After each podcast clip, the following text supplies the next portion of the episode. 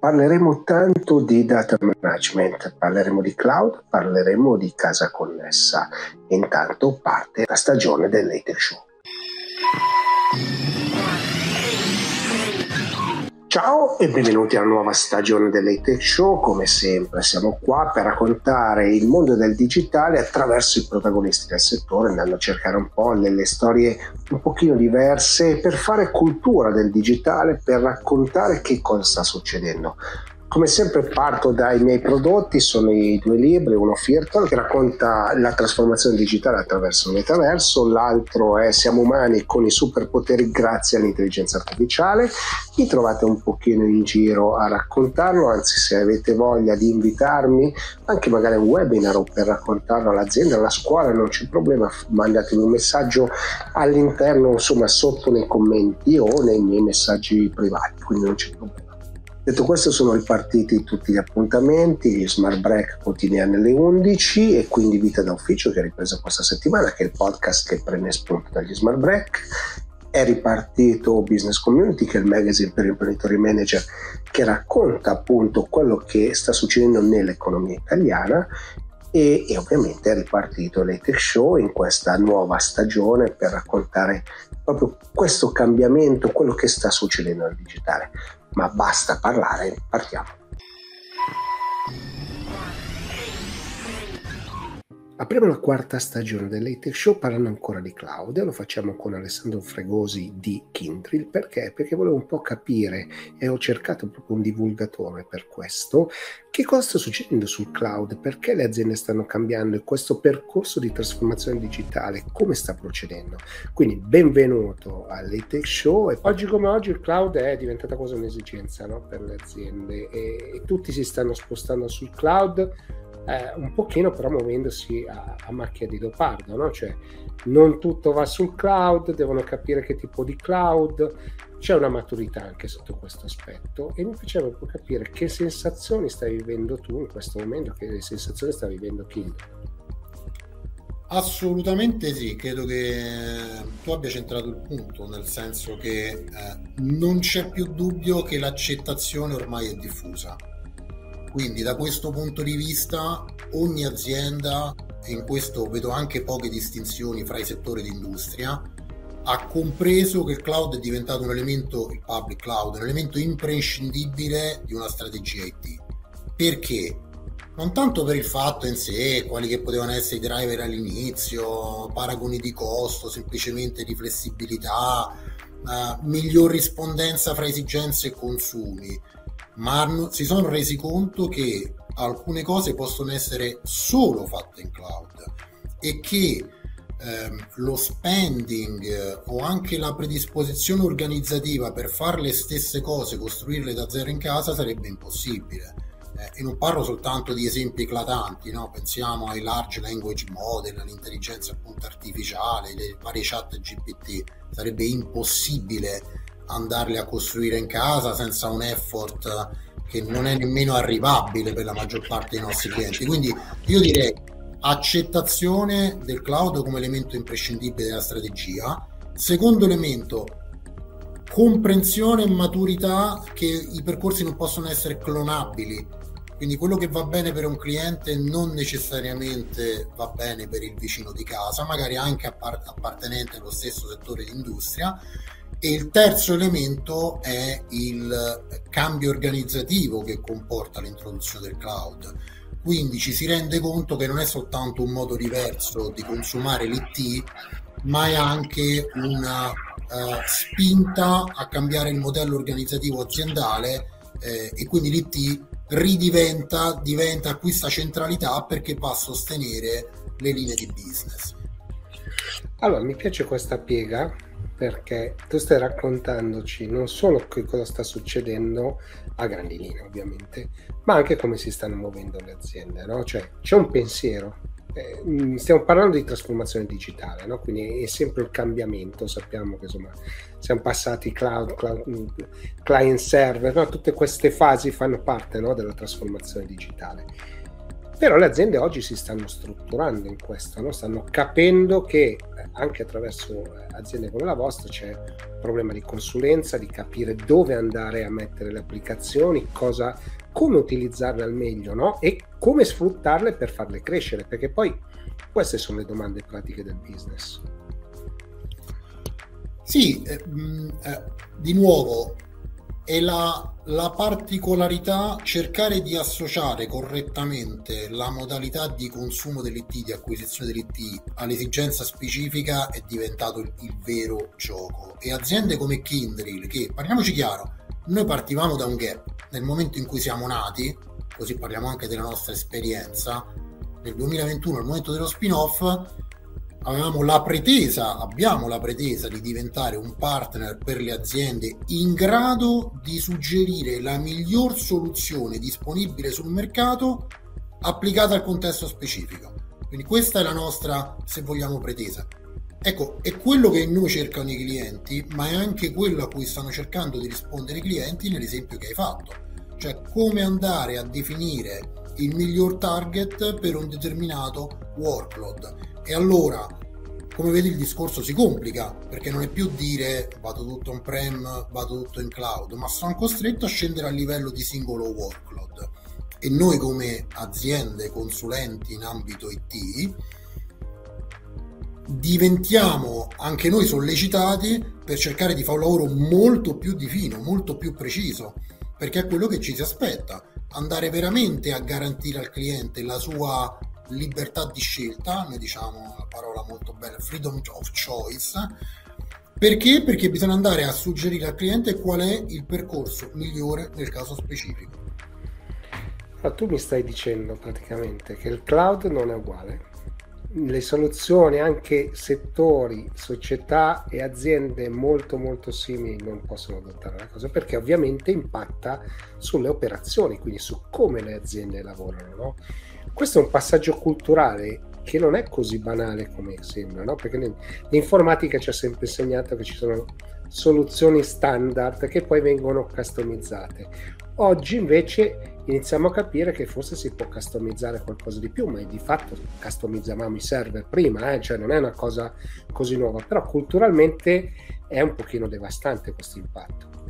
Ma Gigi, guarda, fammi fare un esempio perché mh, almeno ci, ci, ci, capiamo anche bene. Pensiamo a due aziende dello stesso settore di industria, magari del manufacturing. Pensiamo a un'azienda fortemente internazionalizzata, molto dinamica nell'acquisizione di branch o altro, invece un'azienda molto più stabile da questo punto di vista.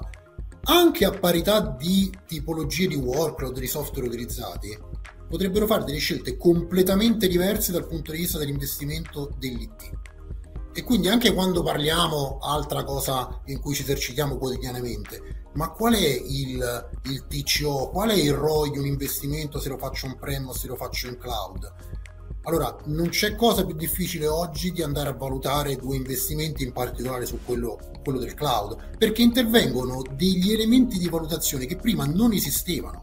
La flessibilità, la, la capacità con cui riesco ad adattarmi alle sfide del mercato, quanto business perdo se non sono così rapido nell'adattarmi.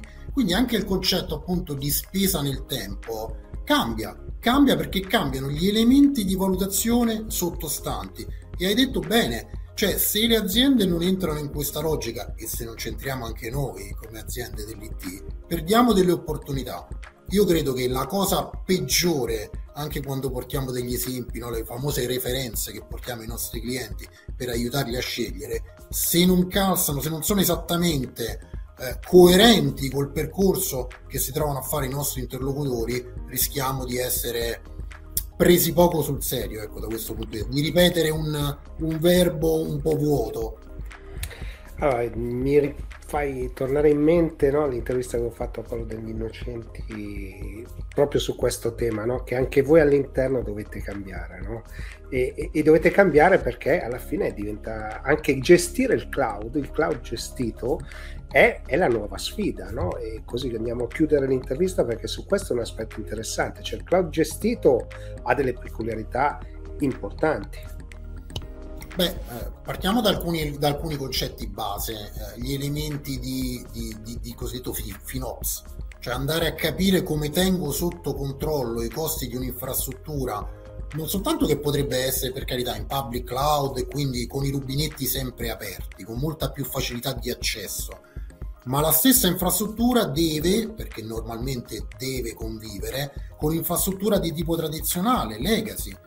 Quindi è chiaro che mio, le mie operation vengono stravolte. Noi oggi come Kindred stiamo introducendo i concetti di di operation fatte con tutti gli strumenti che per fortuna la tecnologia ci mette a disposizione.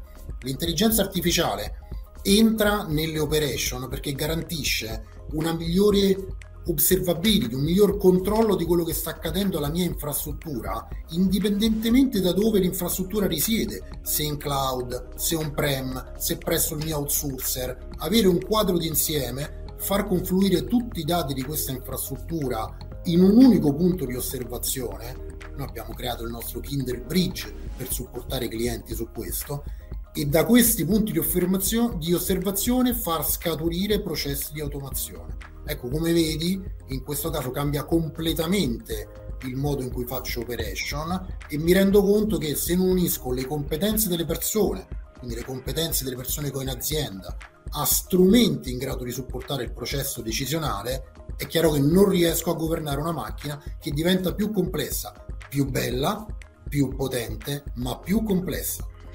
Quindi le persone al centro, cioè stiamo parlando di cloud, stiamo parlando di soluzioni, di trasformazione digitale, ma il fattore umano, hai parlato anche di intelligenza artificiale, ma il fattore umano è l'elemento che poi fa nascere e fa funzionare tutto quanto, no? non possiamo mai dimenticare questo aspetto. L'intelligenza è la nostra, poi gli strumenti tecnologici la fanno appunto la parte artificiale, quella che ci aiuta nella computazione, al far più rapidamente una serie di processi. Ma parliamo appunto, hai citato l'intelligenza artificiale. Come Kindle di recente abbiamo anche annunciato una collaborazione con Microsoft su questo punto. E dov'è che possiamo intervenire? non è che ci sostituiamo al lavoro che fanno aziende come Microsoft o come Google, ma l'intelligenza è tale nel momento in cui la quantità di dati e la tipologia di dati che vado a immettere è coerente, è ehm, esaustiva delle informazioni che mi servono per il processo decisionale. Tutta questa operazione di appunto data ingestion, di teaching, di controllo anche etico della tipologia di informazioni che entrano e vengono elaborate è un fattore fondamentale affinché poi i risultati assolutamente eh, sconvolgenti fino a quanto rispetto a quanto vedevamo qualche tempo fa possano essere veramente efficaci nel business delle aziende perché poi è lì che vogliamo arrivare. E assolutamente, insomma, stiamo vedendo grandi evoluzioni sotto questo aspetto, credo che ne vedremo tante altre perché ovviamente l'intelligenza artificiale generativa andrà sempre più a focalizzarsi per applicazioni verticali, no? quello sicuramente ci avvantaggerà molto, quindi insomma ne vedremo già delle belle, diciamo che da novembre, dalla fine di novembre dell'anno scorso ne abbiamo già viste tante, quindi diventiamo come racconto io, insomma, umani con i superpoteri se li sappiamo utilizzare, no? E quello fa la differenza.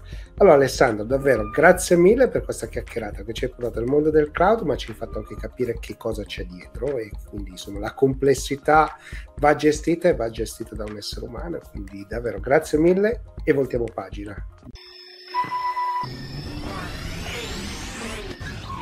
Sono eventi che sono nel mio cuore, uno di questi è Data Management Summit e quindi ho voluto invitare Michele Iurillo che è l'organizzatore, ideatore, promotore del Data Management Summit proprio per farmi raccontare cosa avverrà a Roma il 19 settembre per il Data Management Summit focalizzato sulla pubblica amministrazione. Quindi bentornato qui alle Tech Show Michele, raccontaci che sensazioni stai vivendo in questo momento? Perché poi la cosa bella è capire queste sensazioni.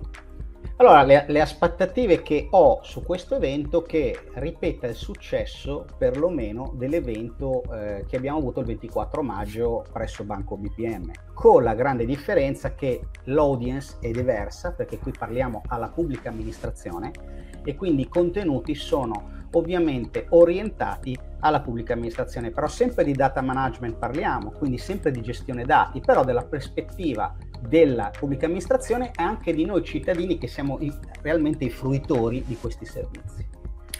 Allora, la cosa divertente è questa perché eh, insomma tu organizzi questo evento da un sacco di tempo e con tutte le difficoltà del caso, no? Perché insomma parlare di dati in Italia non è così facile, ne parlano tutti, ma poi nei tuoi eventi si riesce a capire come vengono disegnate le, le applicazioni, si riescono a capire come, cosa sta succedendo, no? è anche quasi problem solving.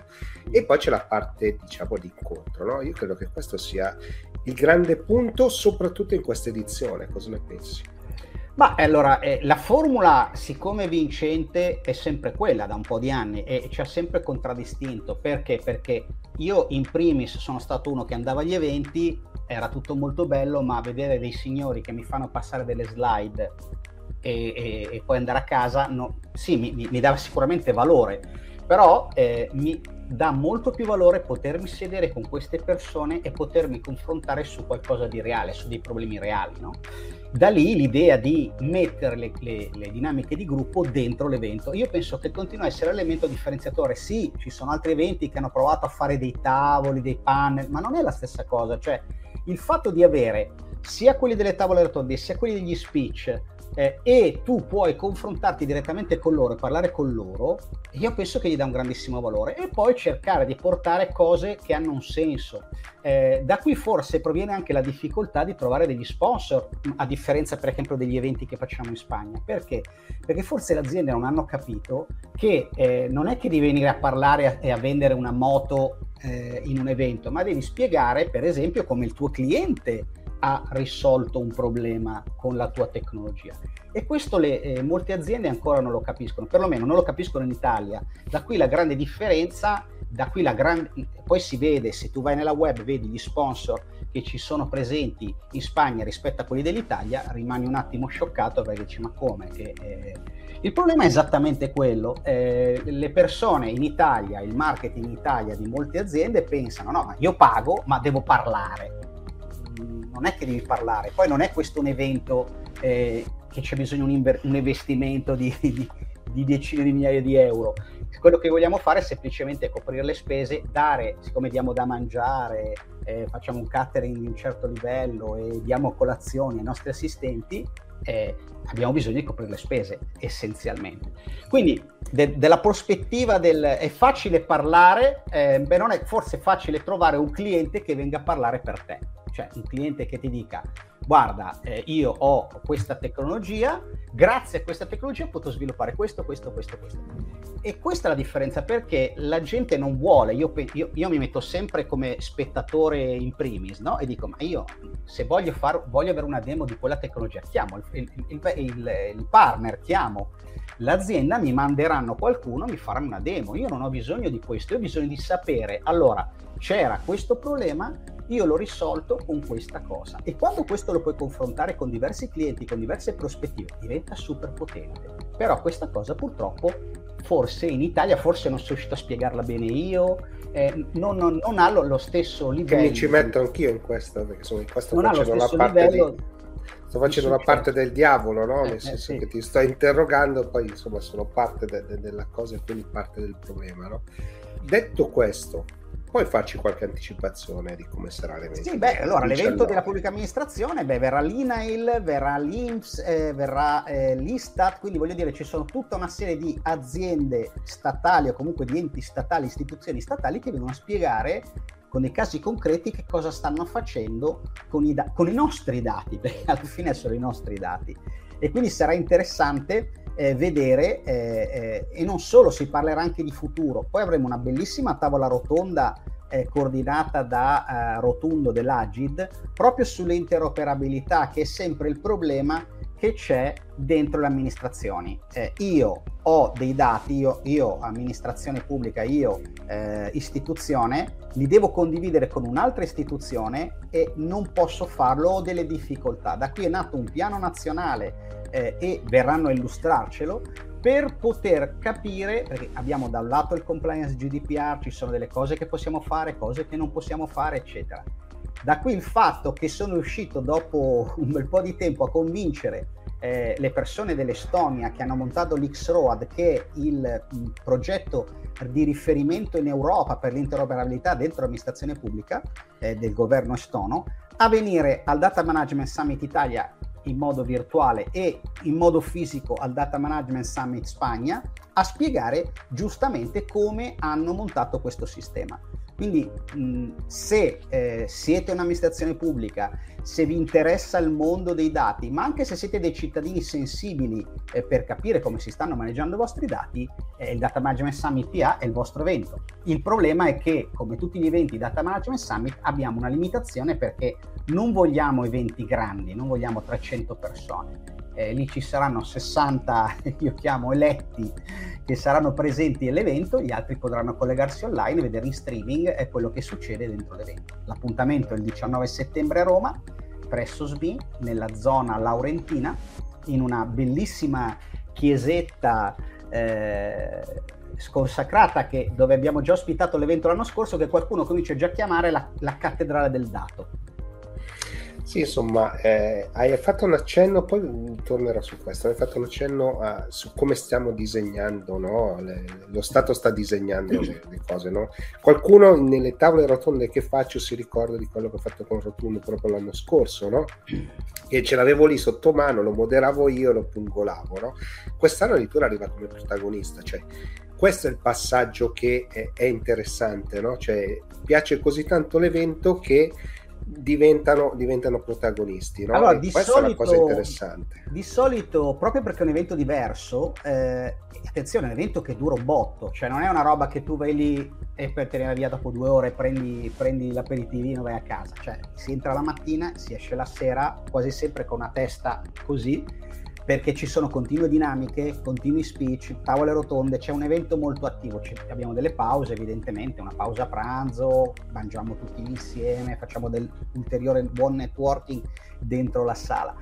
Di solito chi viene ai nostri eventi ripete, nel senso che non è un problema nel trovare come riempire gli eventi, il problema, come dicevo, era un altro. Eh, per, e, e, nel caso di Rotundo mettono, no, guarda, mi è piaciuto un sacco. Hanno magari la modero, voglio moderare io una tavola rotonda, cioè quindi essendo il fatto che venga l'Aggi da moderare una tavola rotonda, però voglio dire, questa è una cosa che accade abitualmente in Spagna, cioè non so, viene Santander a moderarmi una tavola rotonda di banking, viene eh, Reale a, a, moderarmi una tavola rotonda di, sulle assicurazioni, eccetera, eccetera. O viene Intesa, come è successo quest'anno, a, a moderare una tavola con rotonda Sofia. SG con Sofia. Quindi voglio dire, mh, mm, mh, mm, l'evento piace.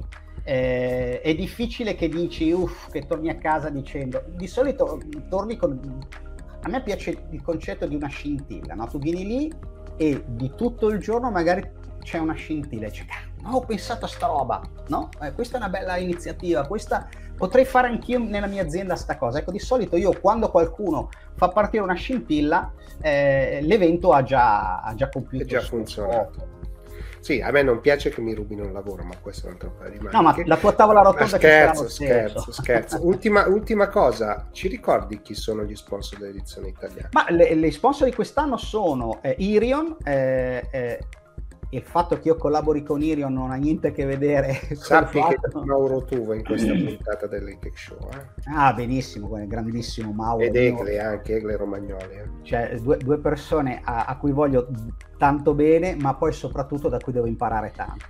Quindi eh, ci sarà Irion SoftP, che è un'azienda eh, che si supporta tutti gli anni, eh, ci sarà eh, eh, anche eh, Denodo, che è un'altra di quelle aziende che ha capito l'importanza di, di, questo evento. Quindi abbiamo Irion e Denodo, se vuoi, due vendor di tecnologia, SoftP, un'azienda di consulenza. Poi abbiamo una, un'ottima mh, Profice, che è un'azienda che eh, si occupa di formazione e certificazioni, e abbiamo anche una specie di patrocinio istituzionale con Isaka eh, eh, di Milano, col capitolo di Milano, la IEA, eh, con cui abbiamo già collaborato nell'edizione eh, l'edizione di maggio. In Spagna abbiamo per esempio il patrocinio istituzionale di Dama Spagna, che in Italia in questo momento non abbiamo. Bene, allora ricordaci dove sarà.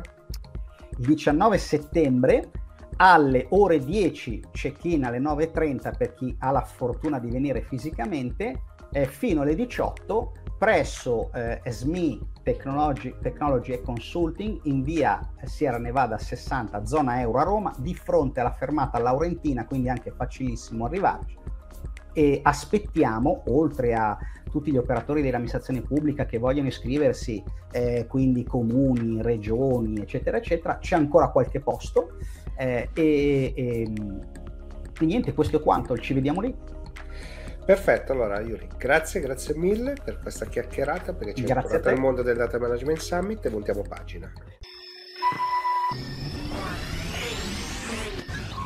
Sono qui con Francesco Cordani di Samsung perché? Perché volevo parlare di casa connessa e siccome volevo parlare di casa connessa volevo parlare con chi insomma se ne sta occupando e con SmartThings insomma sta facendo qualcosa di interessante. Quindi benvenuto Francesco alle Tech Show e raccontami proprio, anzi partiamo da che cos'è oggi SmartThings e cos'è per voi, cosa significa? Innanzitutto uh, definizione più classica è casa connessa che si porta dietro una serie di elettrodomestici smart quindi connessi tra di loro ehm, che hanno però un obiettivo concreto.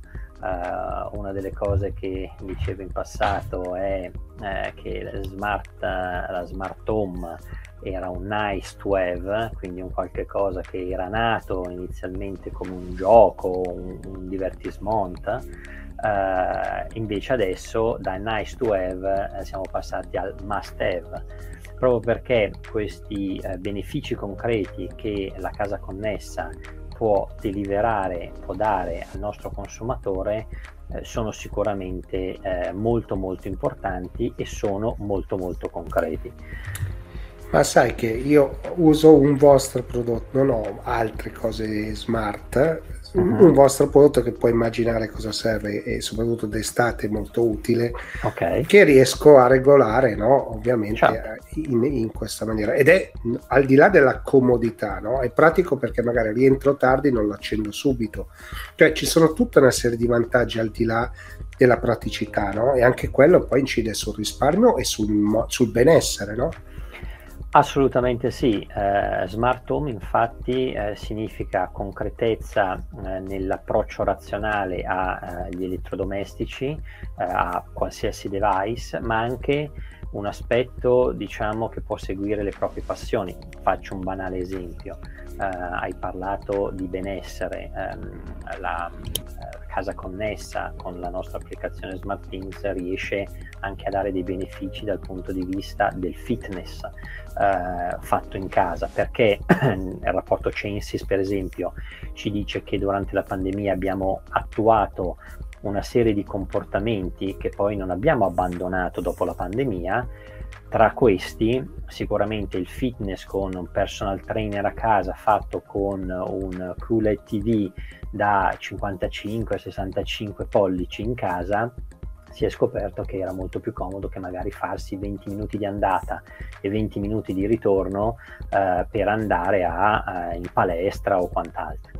È chiaro che questo eh, è un nuovo modo di vivere la casa connessa che non è solo razionale, quindi l'esempio che facevi tu, eh, arrivo a casa, posso accendere l'aria condizionata prima di arrivare a casa e quindi me la trovo già fresca, che è già un benefit molto concreto e importantissimo ma mm, la casa connessa oggi riesce a mh, mm, dare del valore aggiunto anche dal punto di vista delle proprie passioni, fitness per esempio. E quindi io eh, comodamente da casa mia riesco a vedere il mio personal trainer proprio come fosse lì in casa e posso fare un'ora, 45 minuti di esercizio con la stessa identica interazione. Peccato per fortuna che sono banalmente nel mio salotto. Questo è un vantaggio, al di là della praticità, no? al di là dei tempi che si risparmiano, no? è un vantaggio, ma soprattutto è un vantaggio perché? Perché essendo tutto quanto connesso e tutto quanto che ti arriva sul tuo schermo, piccolo o grande che sia, è molto più facile ricordarsi e non perdere tempo in, nelle cose, no? Quindi hai una parte del risparmio, come dicevamo prima, una parte di benessere. In realtà è un cambio di paradigma totale no, della nostra vita, nel senso che connettendo con tutti gli elettrodomestici ovviamente cambiano le cose, si, si, si riescono ad apprezzare cose che prima davi per scontato ma che poi così scontato non erano, o sbaglio? Eh, sicuramente sì, eh, hai detto tu giustamente, uno, avere un'app singola um, che può contenere tutto. Questo si porta dietro ovviamente anche un sistema di piattaforme eh, che permettono a una serie di device eh, connessi tra di loro di entrare in questa app. Perché? Perché per esempio Samsung mh, mm, è parte della piattaforma Metter, una piattaforma che tra l'altro racchiude più di 300 eh, produttori, 300 brand con i relativi prodotti proprio perché Samsung crede che per funzionare e per renderlo veramente massivo eh, questo sistema debba essere assolutamente aperto. Eh, quindi la piattaforma permette a qualsiasi produttore di entrare, certificare il suo prodotto e far sì che il suo prodotto possa essere poi interconnesso con gli altri nella piattaforma Meta. Eh, per esempio, Samsung non fa le telecamere di sicurezza, ma uh, le N brand di telecamere di sicurezza che aderiscono alla piattaforma Meter sono assolutamente integrabili all'applicazione SmartThings. L'applicazione SmartThings ovviamente ti permette, eh, come dicevi, di avere il controllo e il controllo ti permette una consapevolezza nella gestione dei tuoi elettrodomestici. Il risparmio energetico, per esempio, è una conseguenza positiva del controllo che tu puoi avere su determinati tipi di device. Um, il fatto di avere un unico, unico, un unico repository che fino al 2022 era solo sullo smartphone, a partire dal 2023 adesso um, abbiamo l'applicazione SmartThings anche sui nostri eh, QLED TV e sugli OLED. Um, la, la, possibilità di avere questa piattaforma uh, sia su uno smartphone di un certo polliciaggio piuttosto che su un televisore di qualsiasi polliciaggio è chiaro che facilita eh, l'hub comune e sappiamo benissimo, noi siamo abituati ad avere l'estensione della nostra mano no? come, come, smartphone e ultimamente grazie anche all'interesse che ha generato e che sta generando la Smart TV, il telecomando no? diventa un modo più facile di controllare eh, alcune delle nostre app, parliamo degli OTT, eh, esempi banali. No? Eh, questo eh, ti porta a, a diciamo, sfruttare un comportamento comune che tu già hai, quindi non ti devi reinventare. Noi ci siamo basati su qualcosa che già il consumatore eh, fa, è abituato a fare e gli abbiamo dato un nuovo layer un nuovo layer di proprio gestione. Questo secondo me ha facilitato e sta facilitando molto il consumatore a trovarsi a proprio agio, proprio perché non deve essere complicato. Allora, tu però hai toccato un tema, no? quello dello standard. Cioè, avere degli standard è fondamentale, no? Perché tutti gli strumenti poi si parlano. Sappiamo che insomma le case nuove in costruzione sono quasi tutte smart home, no? uh-huh. Hanno tutti i device perché? Perché sei in classe A più, insomma, tutte queste cose qua. In realtà poi sappiamo che c'è stato il bonus e quindi ci sono stati aggiornamenti nei palazzi, no? Questa è una tendenza inevitabile, no? Eh, però gli standard permettono di dialogare, no? E voi in questo caso siete un hub a tutti gli effetti. Assolutamente sì, eh, e crediamo molto in questo. Come dicevo prima, noi crediamo che i sistemi chiusi non funzionano, crediamo molto nella democratizzazione dell'innovazione e per questo, ancora una volta, crediamo molto che ehm, rendere disponibili a tutti ovviamente avendo uh, i sistemi integrabili e quindi la piattaforma Metter aiuta in questo no? a creare degli standard comuni um, eh, è un, un, importantissimo punto di partenza proprio perché il consumatore finale non è un programmatore eh, non, non, non, non, può permettersi di, di integrare device no? come si faceva nella, nel, nel mondo 1.0 ma deve trovare tutto plug and play. Uh, non solo, uh, quindi piattaforme, ma anche partnership. Noi per esempio abbiamo una partnership con Google proprio perché eh, i device eh, in sviluppo di Google sono perfettamente integrabili anche a SmartThings e ovviamente SmartThings essendo uh, nella piattaforma Metter questa per proprietà transitiva ovviamente è, è molto f- di facile applicazione.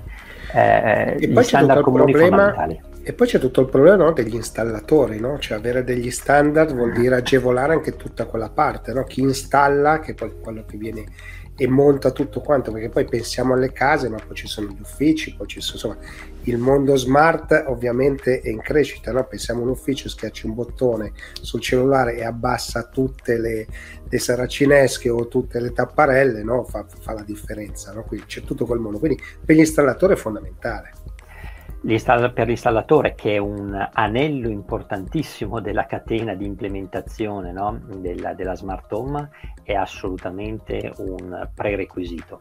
Uh, non vogliono studiarsi protocolli diversi e, e, complicarsi la vita, anche perché se no, no non parliamo di installatori ma dovremmo parlare di programmatori, cosa che non è così, um, ma avere un unico standard gli, gli permette di fare il copycat uh, di eh, case, building e quant'altro, ovviamente però seguendo sempre le esigenze del consumatore, perché la configurazione dipende sempre dal, dal consumatore, quindi i prodotti che io voglio connettere, quanti, quali, eh, quali voglio far dialogare tra loro, eh, come li voglio far dialogare, dipende sempre dalla volontà del consumatore, ma la piattaforma e lo standard è assolutamente lo stesso e quindi il, ehm, anche l'installatore ha una grossa facilitazione nel suo lavoro e il risultato finale è certificato. Nel senso che poi tutti noi vogliamo qualche cosa che quando arriva l'installatore me lo fa funzionare, poi mi continua a funzionare, no? Assolutamente. E ultima domanda, voi siete Samsung, quindi insomma siete riconosciuti per la tecnologia che portate sul mercato, no? Che evoluzione stai vedendo in questo momento? Allora, ehm, l'evoluzione è, è sempre più nella direzione di considerare in home e out of home, quindi dentro casa e fuori casa. Eh, innanzitutto, casa anche già prima della pandemia aveva assunto un ruolo molto diverso dal passato. Eh, con la pandemia abbiamo schiacciato tutti noi eh, l'acceleratore perché è diventato, è, è stato riscoperto quasi come un, un, un luogo cocooning no? di protezione dove ho riscoperto per esempio la convivialità con gli amici, ho riscoperto la convivialità in famiglia, cosa che magari eh, stavo un po' perdendo. Eh, e ovviamente questo porta a dei comportamenti eh, che sono sempre più eh, forti, presenti Proprio per questo l'innovazione anche di SmartThings mi porta alla decodifica di alcuni in-home scenari, che noi chiamiamo scenari banalmente, che riescano a, a implementare delle facili routine per far sì che il consumatore eh, diciamo possa fare le stesse cose che fa abitualmente ma in modo molto più veloce, in modo più automatico e soprattutto molto più controllato. La seconda parte è fuori casa, quindi eh, grazie ai nostri device eh, mobili, quindi smart home, eh, smart, smartphone, tablet, eh, dalle buzz, i watch, abbiamo lanciato no, i nuovi prodotti settimana scorsa, sicuramente c'è un nuovo rapporto con la mobilità che però per la prima volta è un nuovo rapporto che anche se io sono in mobilità fuori all'esterno riesco a connettermi, a essere sempre in contatto anche con la mia parte diciamo più indoor. Ecco, questa interazione sarà sempre sempre più forte e ripeto, non solo da un punto di vista di controllo, di gestione, ma anche da un punto di vista di sfruttamento delle proprie eh, passioni, eh, possibilità, eh, non solo quindi un controllo di eh, ok cosa succede in casa o un controllo energetico che soprattutto ultimamente è una parte importantissima, ma anche di determinate attività di leisure che succedono in casa. E poi continuano a crescere i servizi, no? per cui su quello voi continuate a, a, insomma, ad aggiungere opportunità, no? Anche questa è un'altra chiave di business importante. Beh, le, i servizi sono assolutamente fondamentali perché il prodotto poi delivera quelli che sono servizi eh, che per il consumatore diventano sempre più, più importanti. Pensiamo semplicemente a quando abbiamo lanciato um, il nostro frigorifero eh, che eh, con i tablet eh, ha la possibilità, eh, volendo, di controllare esattamente i prodotti. Abbiamo 8 otto telecamere ehm, dentro per controllare il remoto, no? cosa io all'interno del frigo e quindi quando vado a fare la spesa so esattamente, ma lo zucchero perché non l'ho segnato, mi ricordo no? che non c'era oppure il latte, ecco, servizi del riordino per esempio automatico di prodotti grazie a diversi supermercati online, servizi di eh, cura della casa, servizi eh, che ovviamente si legano anche alla possibilità che eh, grazie a SmartThings, ma grazie anche alla gestione dei, dei device che io ho a casa, si possono perfettamente integrare un banale esempio, ehm, se noi abbiamo la lavatrice e l'asciugatrice incolonnati eh, e la, la, la, lavatrice si parla con l'asciugatrice, sicuramente posso eh, farli dialogare e quindi ho un eh, controllo maggiore dell'elettricità e un totale risparmio energetico che mi porta anche a un saving concreto. Eh, che servizio mi porta? È un servizio importante perché per esempio io posso eh, decidere di eh, consumare l'energia in un determinato momento della giornata che magari mi è meno costoso anche se sono fuori casa, banalmente. E tutto questo ovviamente uno più uno fa tre, eh, che è un po' la formula magica. Assolutamente, poi insomma Francesco, le cose nascono e migliorano col tempo, no? qualche anno fa iniziamo a vedere qualche idea, adesso queste idee iniziano a concretizzarsi, no?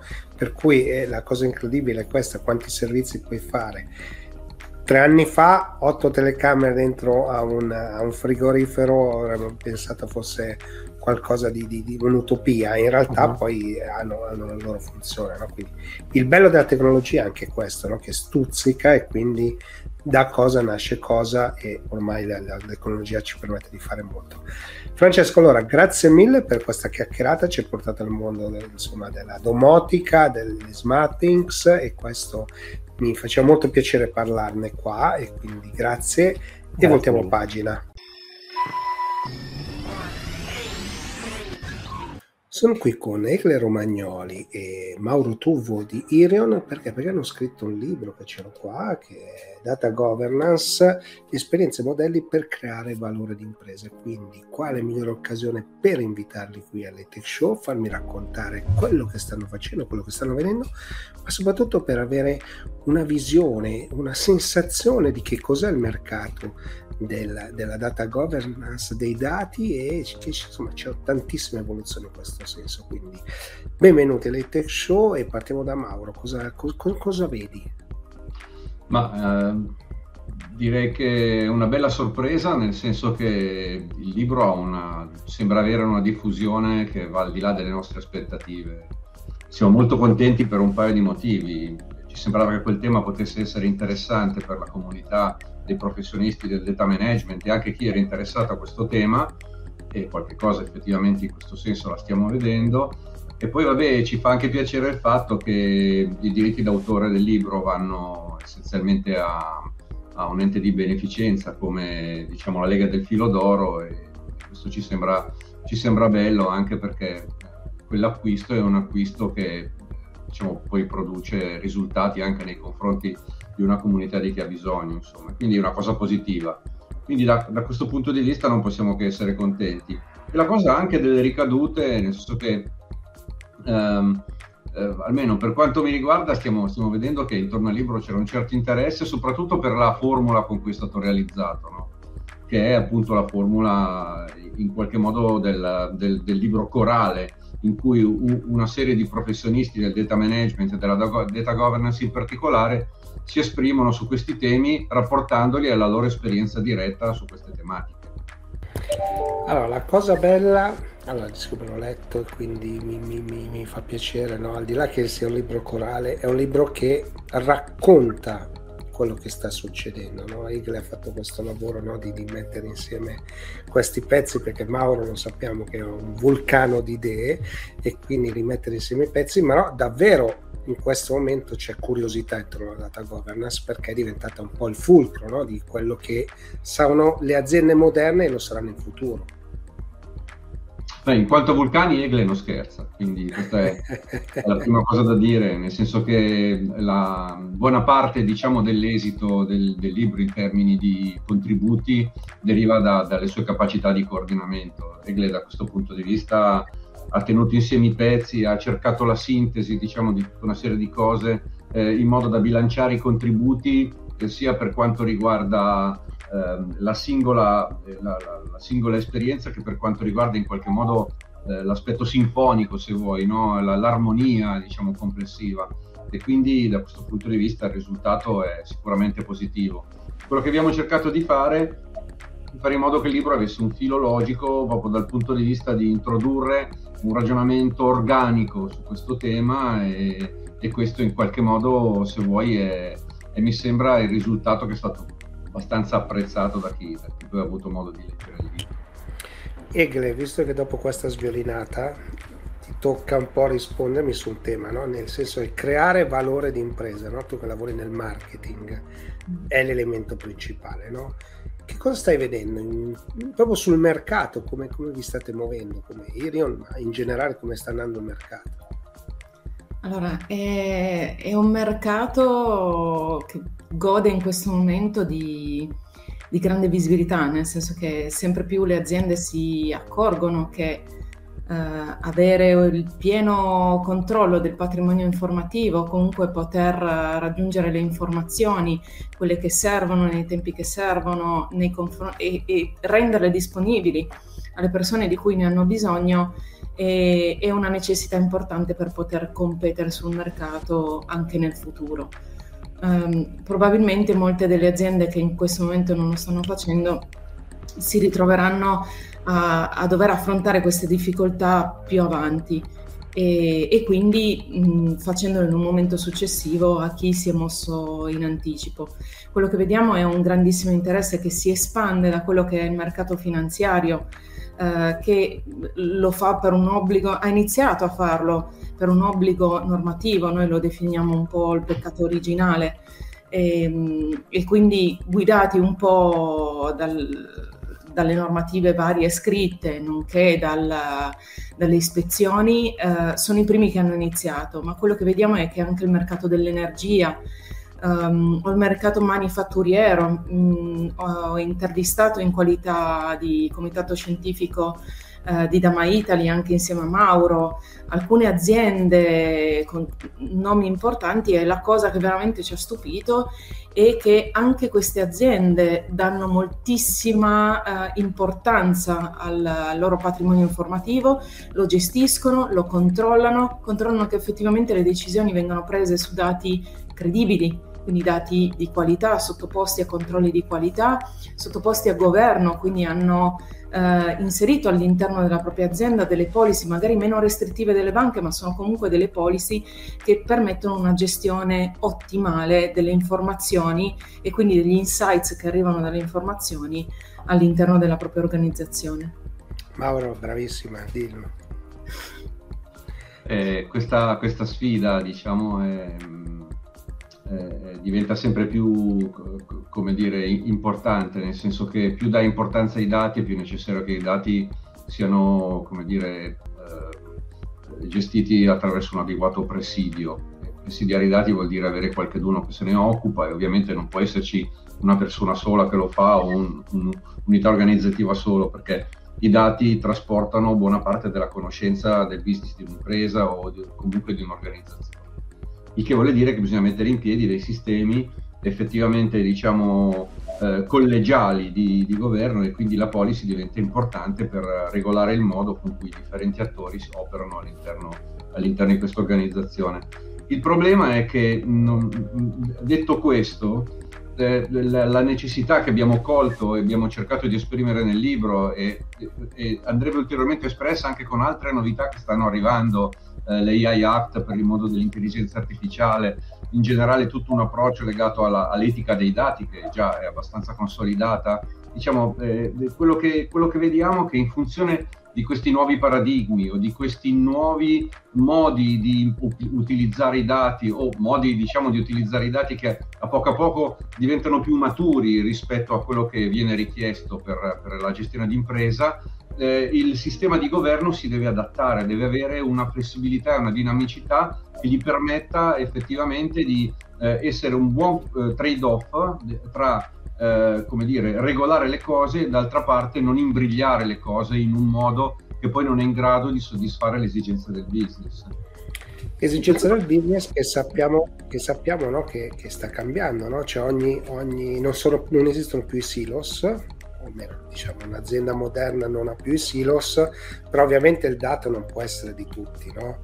E quindi la, la, governance, la gestione del dato, ma anche semplicemente la, la sua vita deve essere regolata, no? E quindi questa è la, è la grande differenza rispetto al passato, cioè abbiamo delle esigenze nuove che forse prima non sapevamo di avere e che vanno interpretate. Ma, eh, le domande eh, diventano sempre più sofisticate e in qualche modo le, le, le risposte eh, cambiano abbastanza, cioè resta stabile l'esigenza di governare il patrimonio informativo che rappresenta un pezzo importante del patrimonio di impresa. L'altro aspetto importante è cercare di capire come in effetti si presentano dei cicli. Tu dici non esistono più i silo, no? Se ragioniamo su architetture o su paradigmi nuovi, vediamo che non si parla più di silo perché oramai è diventata una parola vietata, un po' il Voldemort del data management, ma eh, di, diventa importante eh, un ragionamento simile a quello dei silo quando cominciamo a, a, a ragionare su paradigmi eh, nuovi, più attuali, come per esempio il data mesh, che è molto all'ordine del giorno in questo momento. Il data mesh si basa su una logica nella quale riconosciamo la necessità di suddividere in domini il dominio il patrimonio informativo, ma mettendo in piedi anche quei meccanismi che consentono um, a questi domini di colloquiare l'uno con l'altro in maniera estremamente dinamica e flessibile. Ed ecco che a questo punto non li possiamo chiamare più silo, li chiamiamo domini e eh, diciamo il modello di funzionamento è molto diverso perché ha il sistema che regola eh, quelli che erano i difetti di ragionare a silo, però eh, abbiamo visto anche che processi di questo tipo e paradigmi di questo tipo cambiano in maniera radicale il modo di fare data governance. Ad esempio, alcuni ruoli cambiano, nuovi ruoli nascono, per esempio il data product owner e altre figure di questo tipo, e quindi anche il modo di governare il patrimonio informativo diventa qualcosa di molto diverso. E questa cosa è, è, è, vista anche dagli analisti. No? Alcuni analisti, per esempio Garner, parlano di un concetto di adaptive data governance e credo che sia una delle sfide che attende la data governance nei prossimi anni. Già adesso è una sfida posta, ma... Eh, sono, sono d'accordo. Sono d'accordo, ma ti dirò che in questi giorni ho fatto un webinar con un'azienda no? in cui si parlava di multi-cloud e la gestione dei dati sul multi-cloud che diventa un, un labirinto quasi da Tetris, no? cioè devi comporre i pezzettini del Lego, poi ogni tanto arriva la casella che cancella tutto perché eh, improvvisamente no, mancano le proprietà. Questa è un'altra fase no, che stiamo vivendo, che le aziende stanno vivendo, no? perché ci sono tante novità.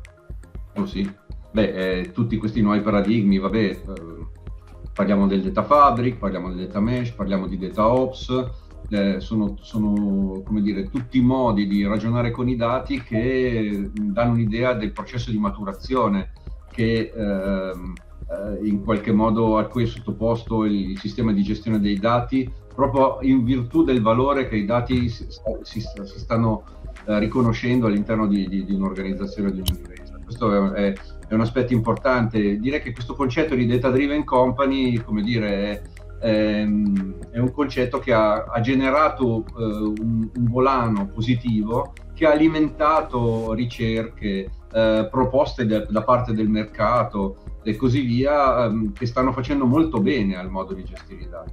E quindi, diciamo, in questo momento il tema del governo è, è sicuramente all'ordine del giorno. Allora, Igle, visto che hai parlato poco, il libro ce l'ho qua, sì. ti faccio chiudere. Ci dai tre motivi per comprare questo libro, per andarlo a cercare e poi leggere? Assolutamente sì. Allora, il primo motivo è che ben 20 contributori, che ringrazio tutti dal primo all'ultimo, hanno raccontato un po' la loro storia vissuta. Quindi l'obiettivo che avevamo io e Mauro era quello di renderlo veramente uno strumento utile a chi eh, affronta o dovrà affrontare queste tematiche eh, nei prossimi anni. E il fatto che mh, ognuno abbia raccontato un po' quelle che erano eh, le sfide, le difficoltà che hanno incontrato e eh, i metodi per risolvere queste difficoltà eh, rende questo libro sicuramente uno, uno strumento molto prezioso. Um, Mauro lo sappiamo, è un po' il papà della data governance in Italia, quindi uh, ci dà tutta una serie di indicazioni uh, che sono secondo me, come dire, importantissime per uh, poter impostare in maniera organizzata e, e affrontare queste tematiche in maniera efficiente eh, senza perdere troppo tempo e tutti gli anni di esperienza insomma, che, che lui ha maturato eh, si vedono e, ed emergono all'interno del libro. L'ultimo motivo lo lascio a Mauro. Uh, guarda, ne, ne, ne, vedo tanti, ma io credo che eh, uno dei motivi è che in questo momento eh, eh, ci sono molti libri che parlano di data governance eh, che vengono soprattutto da, da, dal mondo anglosassone. No? Fare data governance in Italia è qualcosa che secondo me è un po' diverso, nel senso che bisogna tenere conto di tutta una serie di eh, come dire, caratteristiche del mercato italiano, del modo con cui le aziende operano in Italia, per esempio, diciamo, in qualche modo questa forte necessità di flessibilità che c'è nell'impresa italiana è qualcosa che magari si presenta meno in, in, altri, in, altri, mercati, soprattutto nel mondo anglosassone. E tutte le esperienze che, che, abbiamo raccolto sono esperienze di aziende che operano in Italia, di persone che operano in aziende anche di, di varie dimensioni, che operano in Italia. Credo che questo sia un aspetto importante eh, da, da, da, considerare. Poi c'è, c'è, il quarto motivo, diciamo che è quello del valore, del, del, del valore che ha anche per fini diciamo, benefici. Sì, sì però io ne ho chiesti tre, quindi mi, mi, mi accontento di quello dell'altro, abbiamo parlato all'inizio. Allora, io vi ringrazio tantissimo perché come sempre cioè, mi aprite un mondo, una finestra in un mondo che è estremamente interessante e soprattutto oggi come oggi porta nuove professionalità e quindi nuove opportunità di lavoro e di sviluppo. Questa secondo me è la parte importante. Quindi grazie davvero e voltiamo pagina. Siamo giunti al termine anche di questa puntata dell'Atech Show, vi ringrazio come sempre per avermi seguito fin qua, se avete voglia fate sapere insomma sia ai canali tv che lo metto a disposizione gratuitamente, ma anche insomma ai canali social, se avete voglia iscrivetevi, insomma registratevi, mandatelo agli amici, questo mi fa molto piacere, ovviamente su alcuni social come YouTube i like, i mi piace, iscriversi al canale sono per me fondamentali perché mi danno anche un pochino il polso della situazione, anche se ormai il podcast e quindi molto spesso solo l'audio, ma in, per Spotify e anche video, insomma, stanno crescendo incredibilmente. Anzi, devo dire che nel mese di chiusura del programma siamo andati veramente molto molto forte anche su Spotify e su Spotify siamo appunto in. Ma a questo punto non mi resta altro che darvi appuntamento alla prossima puntata e se avete voglia andate a riguardare o riascoltare le puntate di questi ultimi anni.